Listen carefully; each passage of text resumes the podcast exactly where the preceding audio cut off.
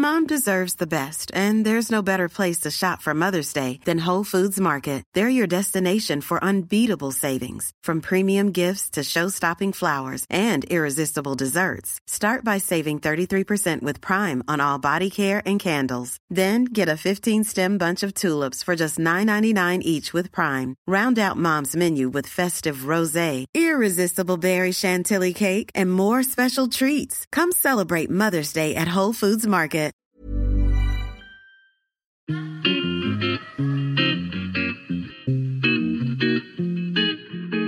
Salut les gars, je suis Anne-Laure Baratin et vous écoutez le podcast Genre de fille. Chaque semaine, je reçois une fille unique en son genre pour parler sans tabou de mission de vie, de galère, de déclic ou non, de féminin, de maternité ou pas, tout ça, tout ça. Par leur parcours, leur engagement et leur choix de vie, elles m'ont bluffé et j'ai à cœur de vous les faire découvrir. Je sais qu'elles vous inspireront. J'espère maintenant que leur parole vous permettra d'avancer, de choisir, de décider. Et maintenant, place à l'épisode du jour. Bonne écoute Cet épisode a été rendu possible grâce à Baratin, etc. Baratin, etc., c'est l'agence de création édito qui donne de la voix aux femmes. Alors aujourd'hui, au micro de Genre de Fille, je reçois Lucille Pétavin. Lucille est historienne spécialiste du travail des femmes et elle est surtout autrice du livre Le coût de la virilité, ce que la France économiserait si les hommes se comportaient comme les femmes, aux éditions Anne Carrière. Elle est la cofondatrice de l'association Genre et Statistique. Elle est aussi membre du laboratoire de l'égalité.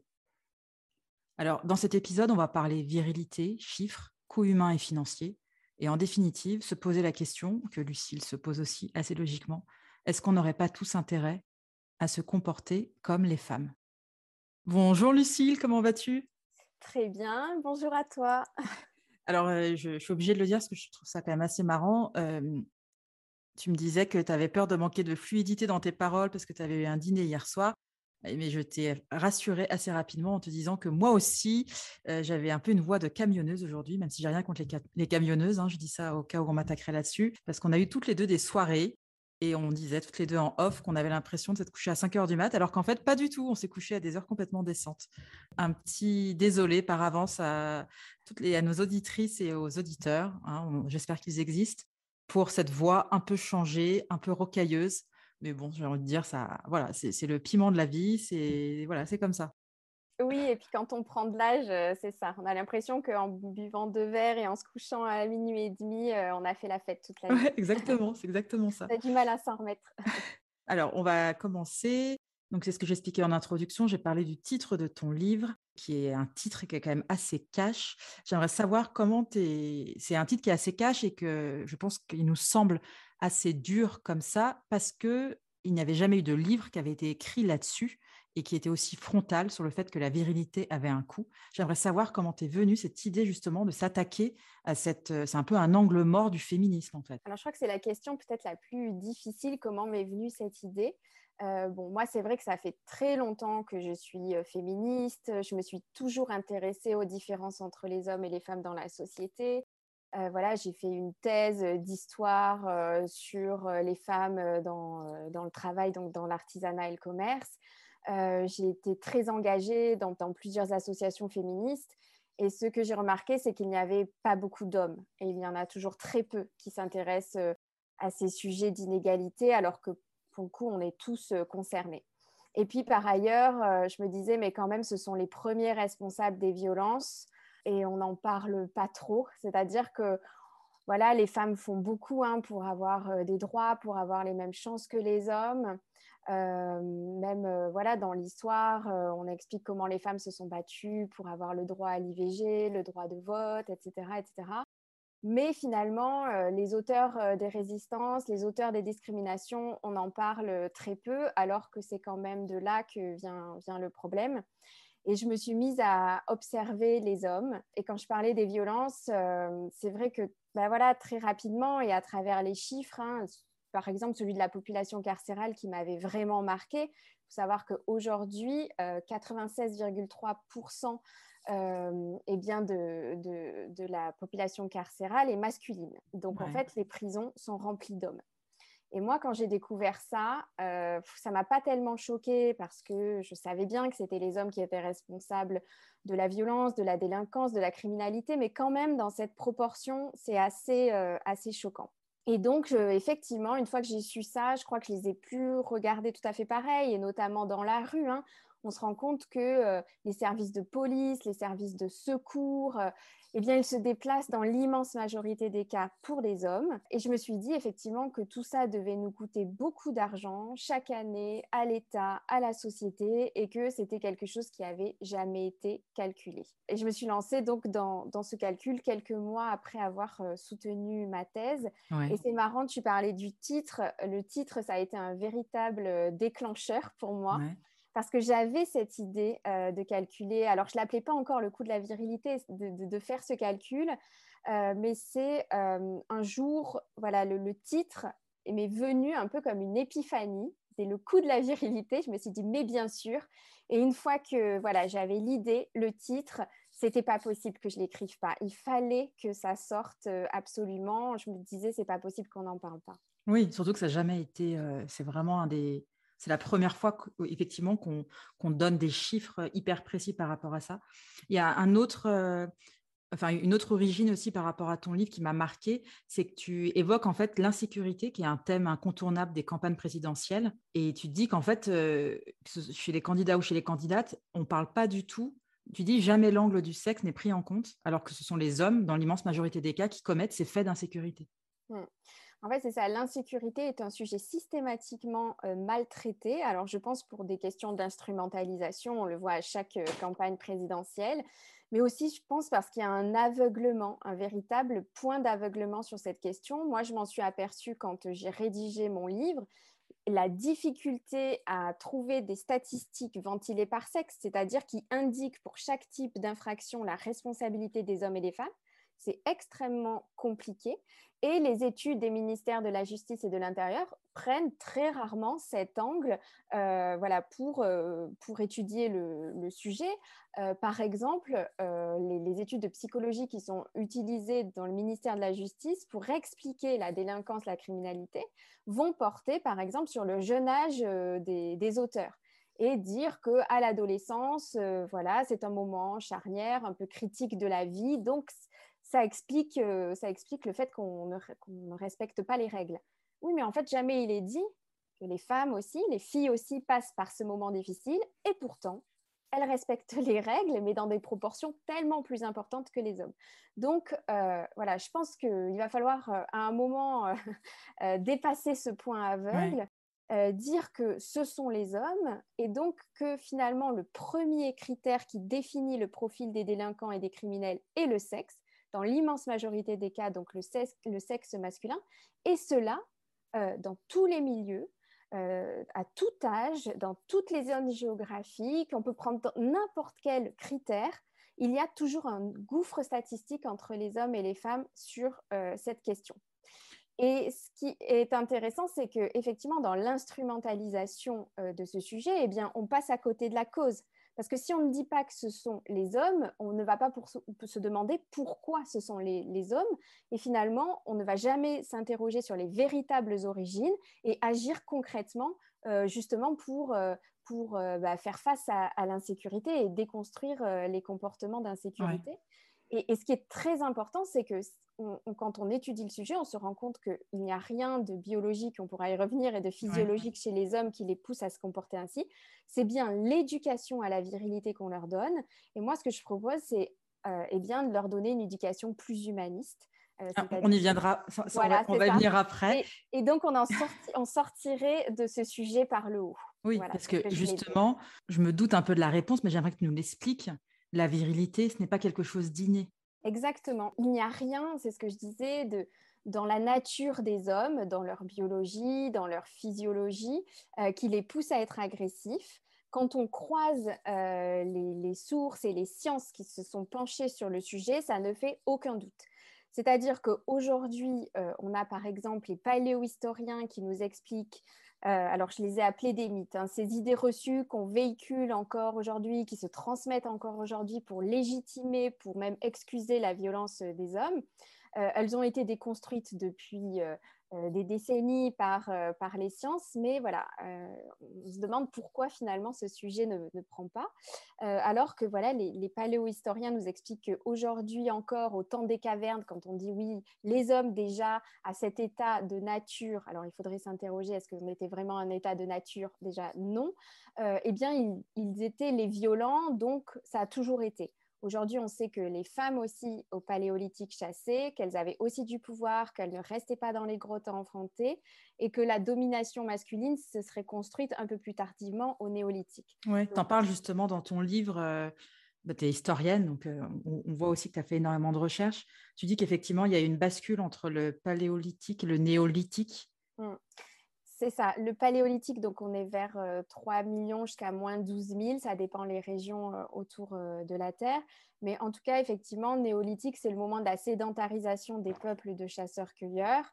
Et là, on a remarqué sur les squelettes des femmes des traces beaucoup plus systématiques de violence, de pénurie et donc une dégradation de la condition des femmes.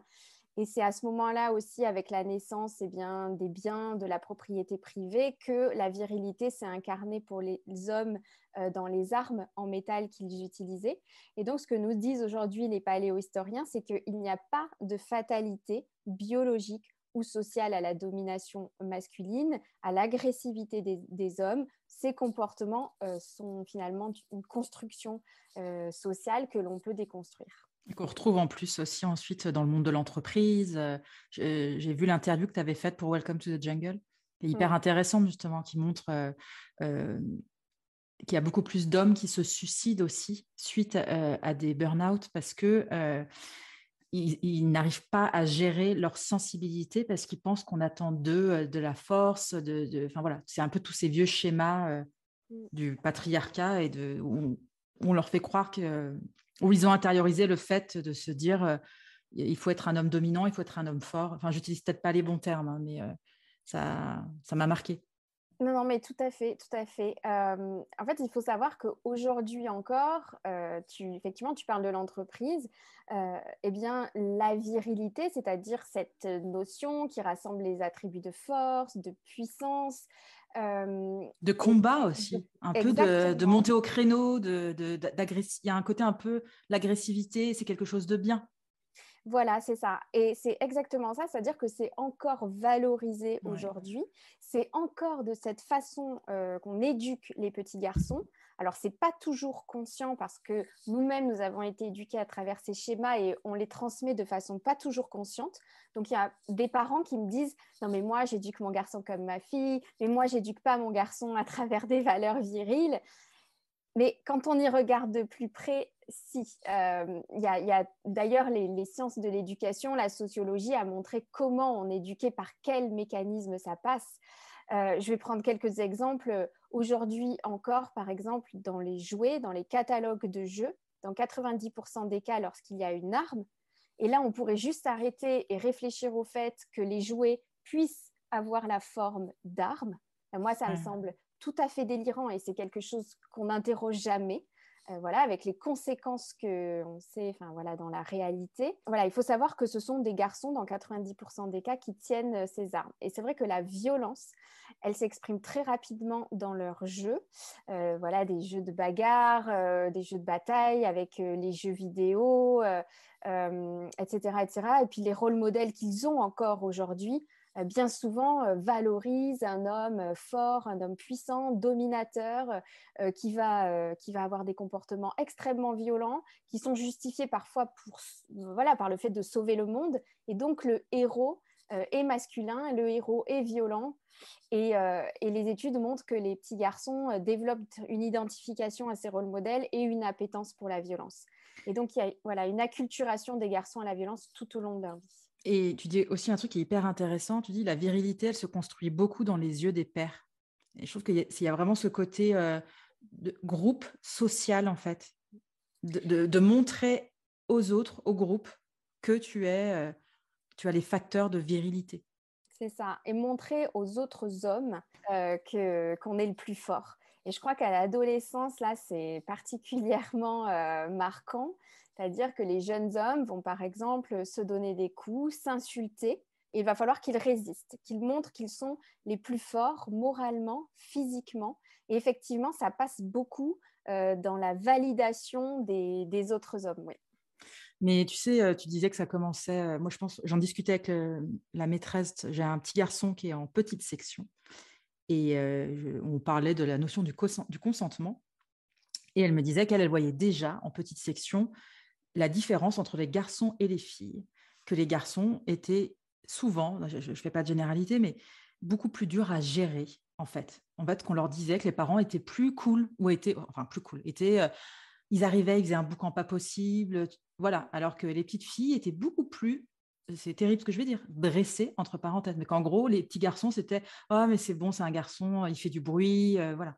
Et tu le sens déjà, moi, je trouve, quand j'emmène mon fils à l'école, ils arrivent et, quand ils, sont un peu ensemble, ils font beaucoup de bruit, les mecs. Ils ont besoin, c'est celui qui fera le plus de, de boucans. Et je le trouve différent quand je le vois à l'école que quand moi je le vois à la maison. Donc je pense que cette construction de la virilité, comme tu dis, ça se, il y a le côté groupe. L'école fait qu'il y a quelque chose en fait. enfin bon, bref. non, mais sur, sur, le bruit, c'est très intéressant. Euh, on voit par exemple dans la rue qui parle fort qui fait du bruit, euh, notamment aussi avec les, euh, voilà, les engins à moteur, etc. Les hommes font énormément de bruit. Par exemple, sur les terrasses aussi, ils parlent souvent beaucoup plus fort euh, que les femmes. je pense que ça, c'est une question qu'on peut soulever. Et, effectivement, les, dans les classes, les témoignages les plus difficiles que je recueille, je crois que ce sont bien souvent par les professeurs. Elle nous explique à quel point c'est difficile euh, de, respecter un programme et de faire classe parce qu'il y a des garçons dans les salles, en fait. et, effectivement, on leur apprend très tôt à finalement ne pas respecter les règles et pour eux, c'est pas si grave. On est beaucoup, beaucoup plus permissif avec les petits garçons qu'avec les petites filles. Et justement, dans les classes, on va se servir des petites filles pour faire un peu tampon, pour calmer les garçons. Donc, on va mettre des garçons à côté des filles. Et ça, c'est finalement, ça va être préjudiciable pour tout le monde, euh, à la fois pour ces petits garçons parce que euh, voilà, ils ne vont pas écouter, euh, et, ceux qui veulent écouter, ceux qui veulent suivre, ne vont pas y arriver. Et, et puis, on va avoir des professeurs en face épuisés. Donc voilà, et effectivement, ça commence dès les premiers jours. Là, je parlais des jouets, mais il faut savoir que déjà dans le ventre avant l'accouchement, on projette un univers qui est complètement différent sur l'enfant à naître si on sait qu'il est un garçon ou si on sait qu'il est une fille. Donc en fait, ce sont nos projections qui vont faire qu'on va éduquer de telle sorte un garçon ou une fille et puis, ça va commencer dès les premiers jours de la naissance, c'est-à-dire qu'on sait par exemple qu'on a des rapports beaucoup plus toniques avec les petits garçons qu'avec les petites filles. Donc, on va valoriser leur force physique, on va valoriser euh, euh, voilà, le fait qu'ils peuvent euh, bouger beaucoup plus, et ça en classe, ça va se voir. Également, chez les petits garçons aussi, on va beaucoup plus valoriser la colère euh, que chez les petites filles. Par exemple, il y a des études qui ont montré que lorsqu'on lit une histoire à un petit garçon, on surjoue beaucoup plus la colère euh, qu'à une petite fille. Donc, les garçons, comme ça, peuvent exprimer leur mécontentement euh, bah, de façon beaucoup plus libre qu'aux petites filles. Après, du coup, chez les filles, je dirais pas, j'emploierais pas un terme de dressage, j'emploierais un terme de respect des règles et de respect d'autrui. Et on vit dans une société où on vit en, finalement en communauté, par exemple euh, en collectivité plutôt, et, dans la classe, euh, c'est le cas. Euh, et je pense que sans ce respect des règles, eh bien, on le voit, ça ne peut pas fonctionner. Donc, je pense que ça, c'est quelque chose de très important pour le vivre ensemble, le vivre en société, c'est respecter les règles. Et ça ne veut pas dire qu'on est dressé, ça veut dire que justement, on a conscience de l'attitude à adopter pour pouvoir euh, faire société ensemble. Et c'était quand même tellement plus positif euh, à grande échelle euh, voilà, que, l'égoïsme et l'individualisme. Bien sûr. Alors, pour revenir au coup de cette virilité, parce que c'est quand même le titre de ton livre, d'ailleurs, tu dis aussi, je trouve ça hyper intéressant, tu dis, je me rends compte que quand on parle de chiffres et d'économie, ça parle aux hommes. Peut-être que justement, tu vas nous donner quelques chiffres qui vont donner envie à, nos auditrices, surtout à nos auditeurs. Ça va peut-être leur parler justement. Peut-être que ça va leur sembler un peu plus concret. Parce que tu disais au début que tu voyais euh, depuis le début de tes études, etc., que tu trouvais que les hommes s'engageaient peu. Moi, je suis totalement d'accord avec toi. Alors, justement, est-ce que tu peux nous donner un peu des ordres de grandeur euh, Voilà, combien elle coûte cette virilité? Mmh. Alors, euh, déjà, il faut savoir que du coup, quand je disais que les hommes sont responsables de l'immense majorité euh, des faits de violence, de délinquance, eh bien, très concrètement, donc dans les chiffres officiels qui sont publiés par les ministères de la Justice, de l'Intérieur, il faut savoir qu'aujourd'hui, 83% des mises en cause par la justice sont des hommes, 90% des personnes condamnées par la justice sont des hommes. On l'a dit tout à l'heure, la population carcérale, c'est 96,3% euh, donc qui est, masculine. Euh, et quand on regarde par type d'infraction, les hommes sont surreprésentés dans tous les types d'infractions et notamment les plus graves. Donc, on peut euh, citer 86% hein, des, auteurs d'homicide, 99% des auteurs de viol, 97% des auteurs d'agressions sexuelles, 84% des auteurs d'accidents mortels sur la route, 95% des auteurs euh, de viols avec violence, etc., etc. La liste euh, est très longue. Et euh, tout ça, ça a des coûts pour l'État, pour la société, alors qu'ils sont des coûts tout d'abord directs en termes de frais de justice, de forces de l'ordre, de services de santé, et des coûts indirects qui sont supportés par la société et qui sont, eux, liés donc, aux souffrances physiques, psychologiques des victimes, aux pertes de productivité, aux destructions de biens, etc. etc. Et donc, quand on additionne euh, tout ça, eh bien, je suis arrivée à un total de 95,2 milliards d'euros par an, donc c'est tout à fait colossal. On est à près de 100 milliards d'euros par an. Il faut savoir par exemple que le budget de l'État chaque année c'est 250 milliards d'euros. Donc euh, ça donne, ça donne une idée. Euh, mais encore là, je tiens à le dire, euh, c'est un résultat qui est largement, largement sous-estimé. pour plusieurs raisons, et je l'ai un petit peu évoqué tout à l'heure. La première, c'est la difficulté à avoir accès aux données ventilées par sexe. Donc, quand je parlais d'un point d'aveuglement, hein, ça a été une, des choses les plus difficiles euh, dans, l'écriture du livre. Et le deuxième, c'est qu'il y a un grand nombre de délits qui ne vont pas faire l'objet d'une poursuite euh, pénale. Et donc, effectivement, on ne peut pas les prendre en compte euh, dans le calcul. Mais en tout cas, 100 milliards d'euros par an, je pense que voilà, ça donne un ordre de grandeur de tout ce qu'on pourrait économiser euh, en vie humaine, euh, financièrement, et, euh, et, finalement, on vivrait plus dans la même société si on économisait le coût de la virilité. Et selon toi, pourquoi on, s'interdit d'utiliser donc le prisme du genre pour bah, s'attaquer au problème des violences? Alors, je pense que le point d'aveuglement, enfin moi, je l'explique par le fait que la norme est encore masculine. C'est-à-dire que j'ai des retours, par exemple, de gens qui travaillent dans la justice et qui me disent, mais c'est dingue, ces, chiffres, je les ai sous les yeux tous les jours et jamais ça n'a percuté, en fait, euh, de, se dire, oui, ce sont euh, les hommes euh, qui sont, dans l'immense majorité des cas, responsables. Et il y a une vraie différence entre les hommes et les femmes sur cette question. Parce que on considère encore aujourd'hui, quand je disais que la norme est masculine, que finalement les comportements masculins représentent les comportements de toute la population. Et ça, c'est vrai pour tous les sujets. Par exemple, moi, je suis historienne et pendant très longtemps, on a pensé que quand on avait fait l'histoire des hommes, eh bien, on avait fait l'histoire de toute la population. On avait juste oublié 51, voire 52% de la population, puisque les femmes ne sont pas une minorité. Euh, je fais juste une petite parenthèse, je l'ai déjà faite, mais je trouve ça hyper important de le dire.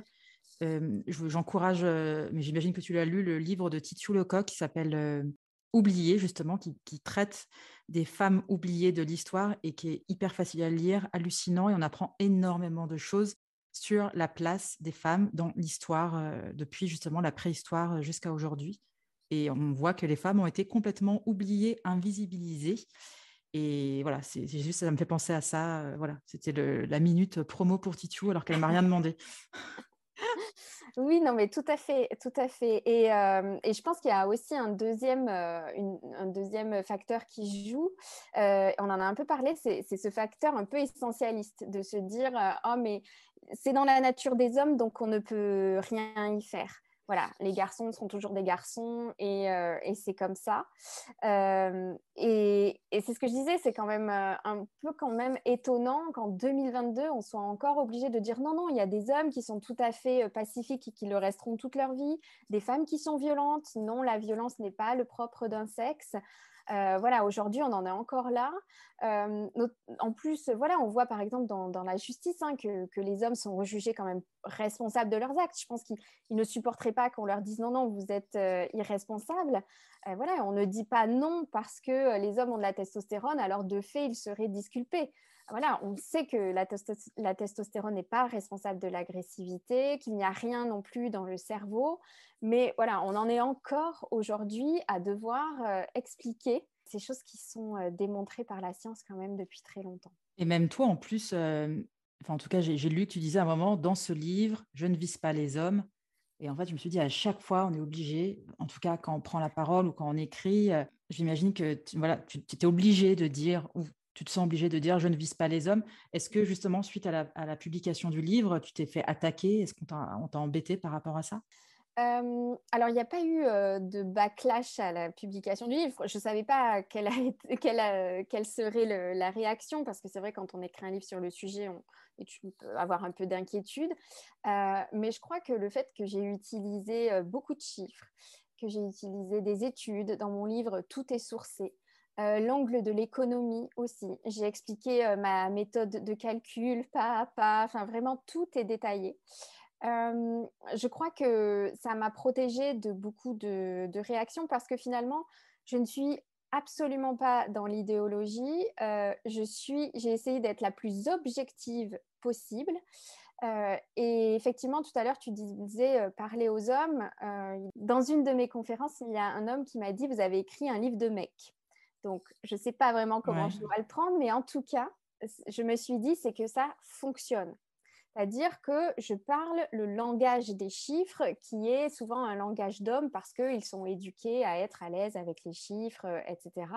Et donc, je pense que l'approche économique est une bonne, un bon angle pour, euh, pour convaincre euh, des hommes et c'est vrai que bah, face aux chiffres, c'est un petit peu euh, indiscutable. Et c'est vrai que quand on parle de virilité, les hommes peuvent tout de suite se sentir attaqués. Il y en a même qui m'ont dit, mais juste le mot virilité, ça me, voilà, ça me crispe. Mmh. Euh, et, donc, euh, et donc, voilà, je pense qu'il faut avoir une démarche pédagogique, effectivement, qui n'est pas toujours simple. Mais voilà, je pense qu'avec cette façon de faire, en tout cas, ça fonctionne. Ça me fait penser les quelques fois où j'ai posté des posts sur LinkedIn sur des articles que j'avais écrits ou sur des invités. J'avais fait un post récemment sur, sur Lucille Killet, que tu connais d'ailleurs. qui a écrit un livre aussi. Et, et à chaque fois, j'ai toujours un ou deux mecs euh, qui viennent me mettre des commentaires. Et en plus, tu as toujours leur copain qui like derrière le commentaire. C'est vraiment, c'est fou. Tu as l'impression que dès que tu prends la parole sur des trucs, euh, enfin, même quand c'est factuel, etc., moi, je trouve ça, et c'est même pas du backlash ni quoi que ce soit, mais enfin, c'est toujours des commentaires, ça, ça, ça, m'afflige. Ouais, mais bon, voilà. Ouais, après, après c'est vrai que moi, je réponds toujours par des statistiques et des études. Et en fait, du coup, ça coupe court à toute, enfin, je sais pas, à toute agressivité, voilà. Et, et, je pense que la démonstration est quand même implacable. Donc, bah, très rapidement, j'arrive au bout et la mauvaise foi est finalement démasquée. D'accord.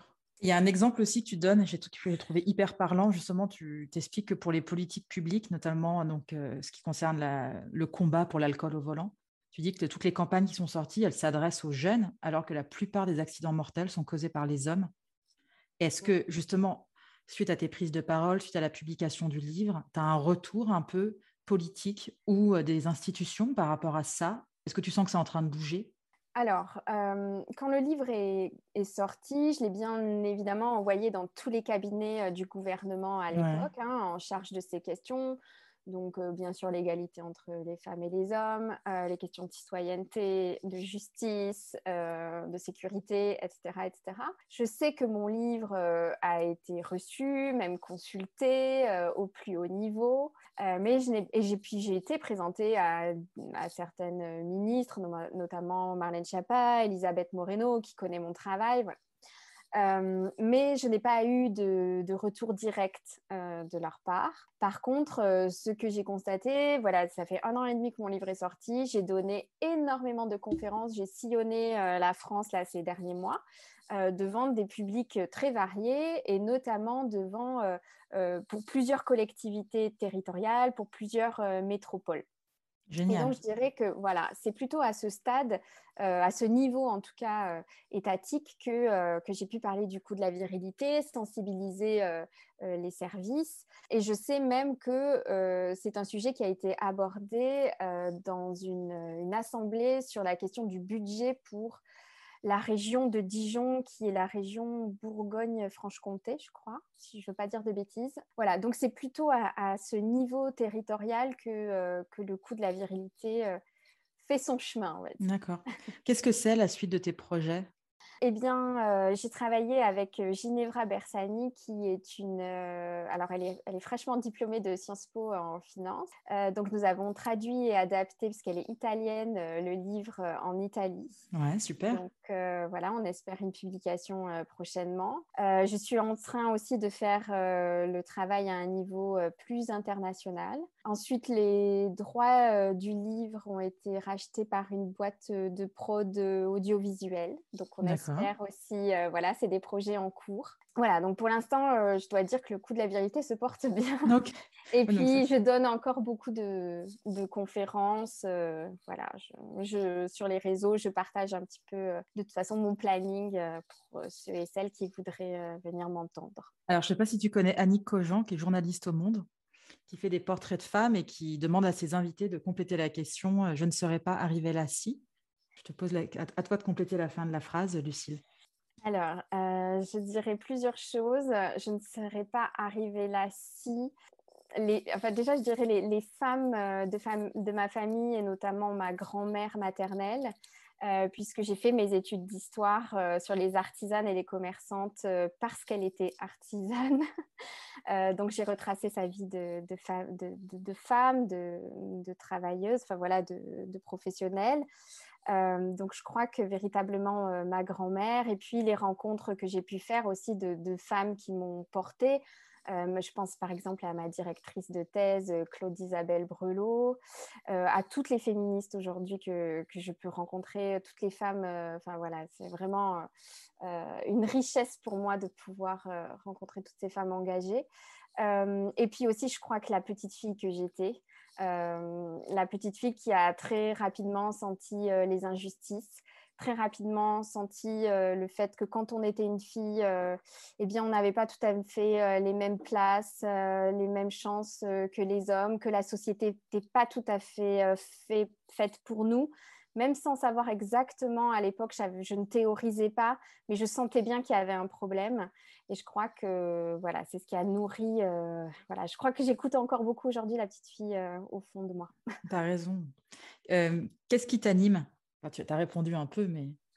Ouais, je crois que, je crois que ce qui m'anime, c'est l'injustice qu'a pu ressentir, que j'ai pu ressentir très tôt.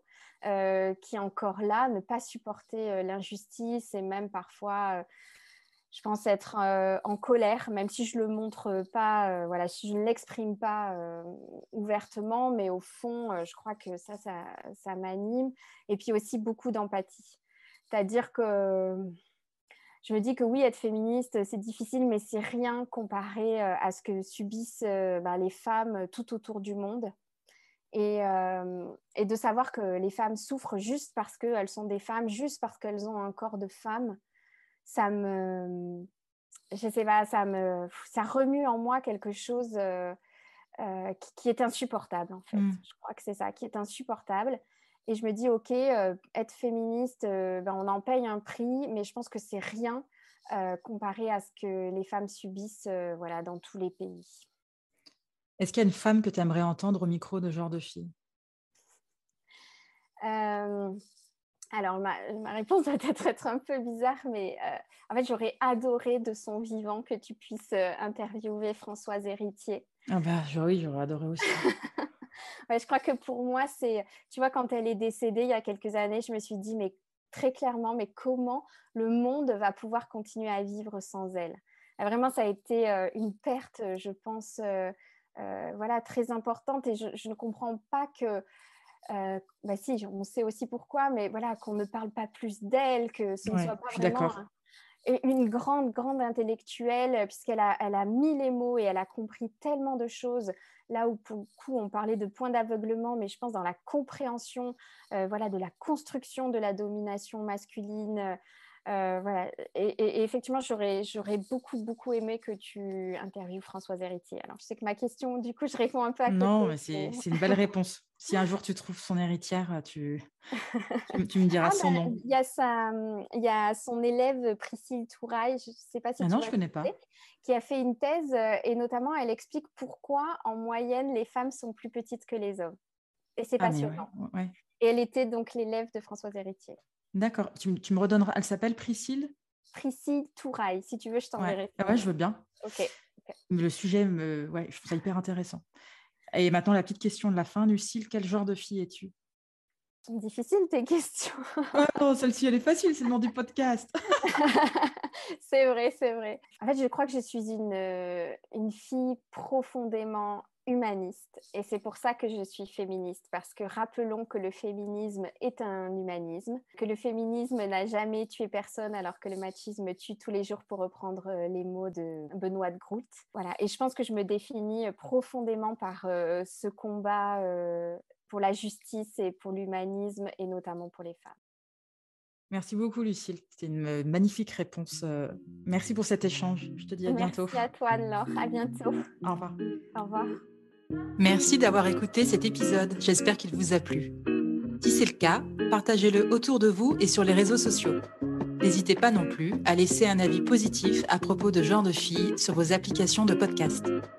Pour ne rien manquer de Genre de Filles, suivez-moi à Anne-Laure Baratin sur Instagram.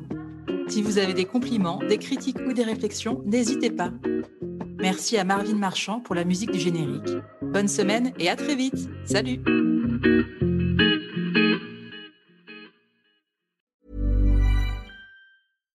Mom deserves the best, and there's no better place to shop for Mother's Day than Whole Foods Market. They're your destination for unbeatable savings, from premium gifts to show-stopping flowers and irresistible desserts. Start by saving 33% with Prime on all body care and candles. Then get a 15-stem bunch of tulips for just $9.99 each with Prime. Round out Mom's menu with festive rosé, irresistible berry chantilly cake, and more special treats. Come celebrate Mother's Day at Whole Foods Market.